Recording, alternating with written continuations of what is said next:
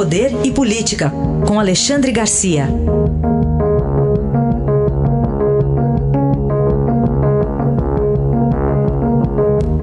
Alexandre, bom dia. Bom dia, Raíssa. Bom dia, Carolina. Oi, bom dia.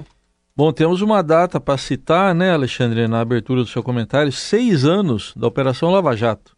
Pois é, já tá, já estão comemorando, né? A gente vai cantar parabéns no dia 17, mas já estão comemorando. Quando começou aqui em Brasília, numa, numa Lava Jato, perto da torre de televisão, que está lá, até hoje existe, tem sua, sua clientela de abastecimento e tal, mas naquele tempo era lavagem de dinheiro lá, lavagem de dólares. Então, o, o, a equipe eh, eh, do Ministério Público, que conduz a Lava Jato, fez um balanço ontem, né, mostrando que foram 293 prisões, 253 condenações a um total de 2.286 anos. Só que tem condenado aí passando na, passando na Europa, né? E conseguiram uh, trazer de volta 4 bilhões, dos quais 3 bilhões devolvidos à Petrobras, que foi a principal vítima desse gigantesco esquema de corrupção. Prometem que ainda vão conseguir mais 14 bilhões, mas o mais importante de tudo foi a convicção deles de dizer que está longe de acabar. Eu acho que isso tira o sono de muita gente que ainda não apareceu, mas que estava envolvida em, em esquema de corrupção. Eu acho que essa foi, esse foi o maior presente, né, de informar para a nação que não vai acabar, está longe de acabar e vai continuar as investigações. Essa é a única forma de dissuadir os mal intencionados, os que gostam de mexer com o dinheiro que vem dos nossos impostos, que por sua vez vem do nosso trabalho. Alexandre, a gente está pertinho aí do crime né, do assassinato de Marielle Anderson é, completarem dois anos. Queria saber o que, que você é, achou dessa, desse envio da justiça para o júri popular né, dos acusados, do Rony Pois Lessa, é, vai para o júri popular já, então vão ser submetidos ao, ao julgamento, os dois.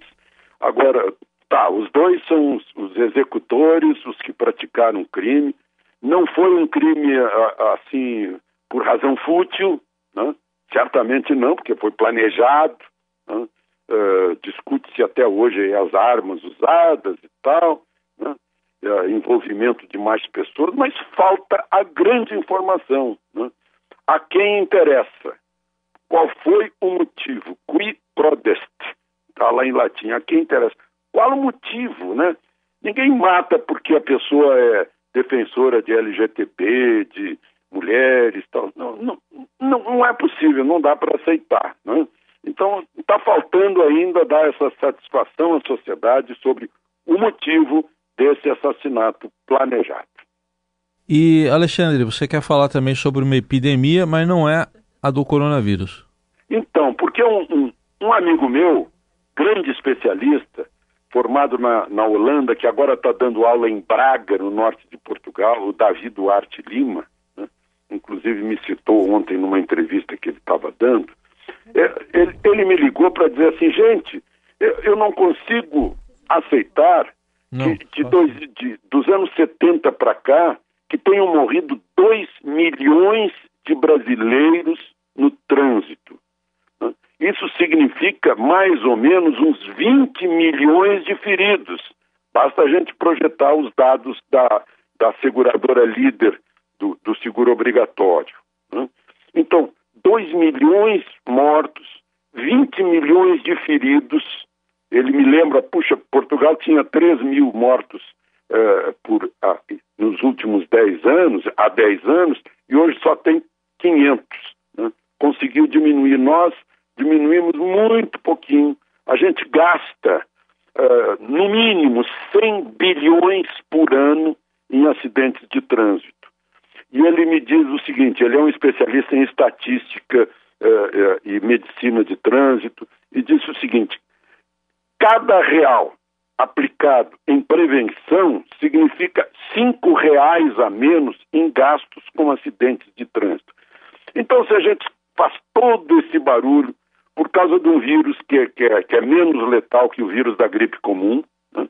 por que, que a gente não faz o mesmo movimento em relação a essa matança no asfalto brasileiro? Fica a pergunta no ar, é uma questão óbvia, né? Às vezes a gente acontece, esquece as coisas que estão no nosso nariz e, e, e, para entrar em outras uh, questões circunstanciais e, e passageiras, quando isso é um problema permanente de saúde pública do Brasil.